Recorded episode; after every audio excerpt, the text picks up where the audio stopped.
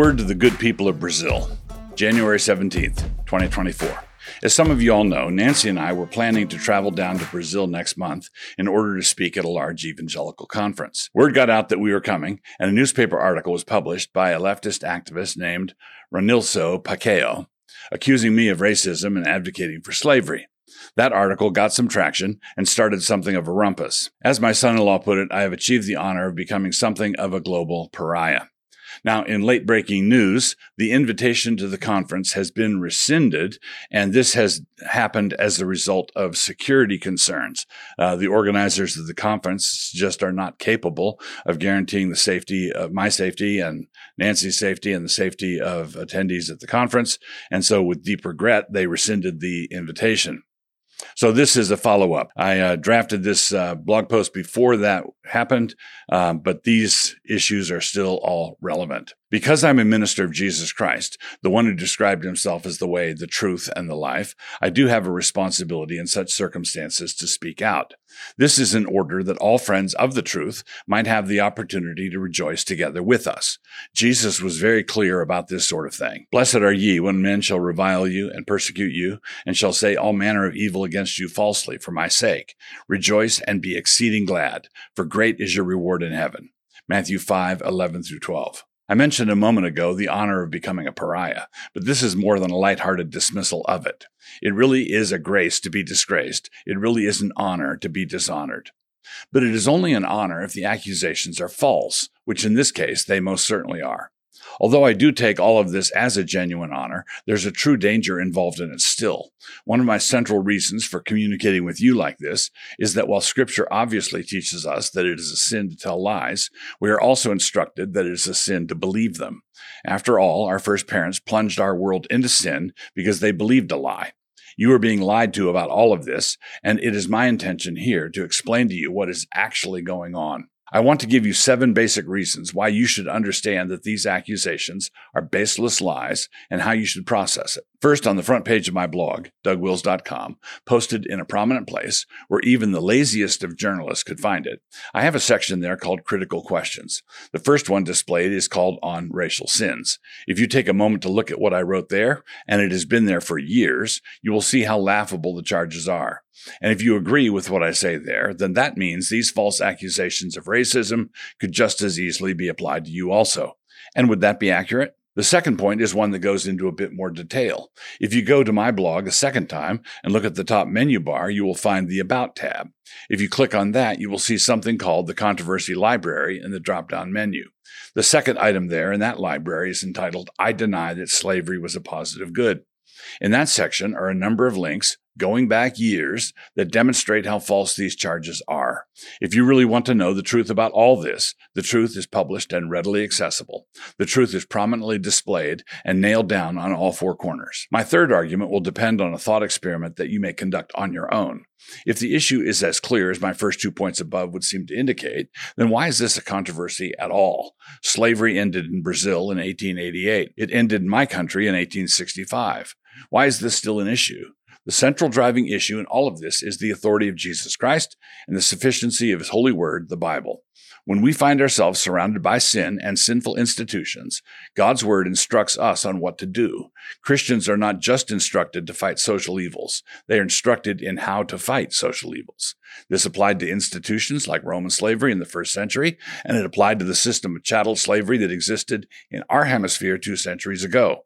The New Testament is filled with instructions on how believers were to subvert an institution like slavery. This controversy is happening because I am doggedly loyal to those apostolic instructions, and I refuse to apologize for the fact that the Christian is called to labor for reformation, not revolution. But the issue before us today is the sexual revolution and not the bygone institution of slavery. Nobody wants to reintroduce slavery, but the revolutionaries do want to introduce all sorts of sexual novelties. When Christians object to this and say that the Bible prohibits all such things, they will respond with, but the Bible allowed for slavery. If you then say something like, that was then, this is now, they will then ask why evangelicals get to play the that was then, this is now game, but sodomites don't get to do it. And honestly, that would be a fair question. Fourth, you need to recognize what the actual strategy is. You need to understand, if you are a follower of Christ, that you and your family are next. Winston Churchill to find an appeaser as a person who throws others to the alligators, hoping to be the last one eaten. So if you back away from fellow believers whenever they are getting the treatment, you are in effect asking God to make sure that other believers back away from you when your turn comes. Do not give credence to defamatory statements just because they are aimed at someone else. They will not always be aimed somewhere else. Cancel culture is a strategy that the enemy has developed, and he has deployed it with a high degree of effectiveness so far.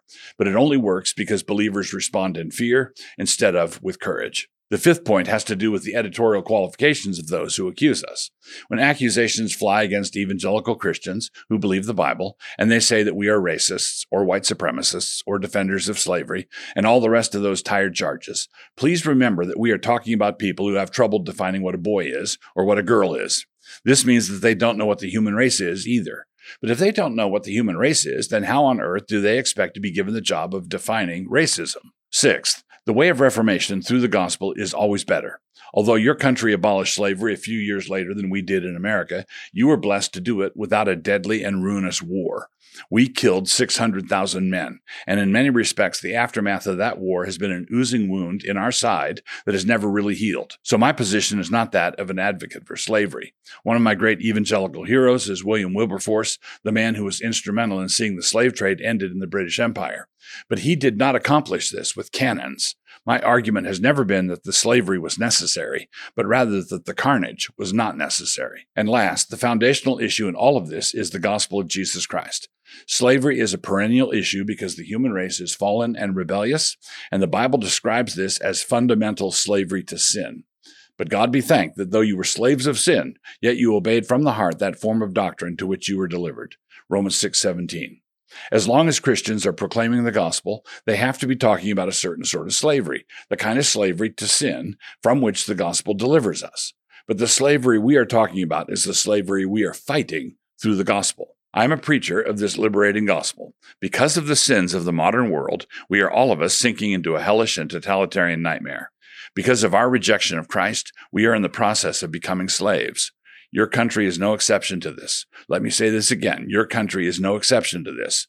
The leftists who are accusing me of trying to argue for slavery, the kind that was eliminated two centuries ago, these are the same ones who are standing there holding your future chains behind their back.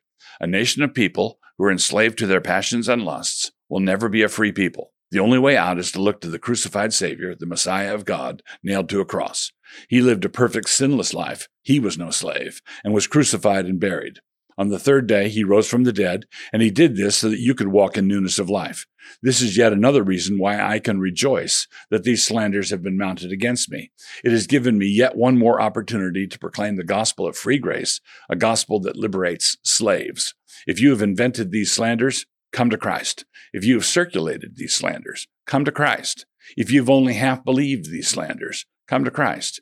He is crucified and risen. Come and welcome to Jesus Christ. If the slanderous accusation that I love slavery is used by God to bring any one of you into contact with this gospel of deliverance, and if as a result any slaves to sin are liberated through this gospel of free grace and forgiveness, that would be what I would call a delicious irony and totally worth it.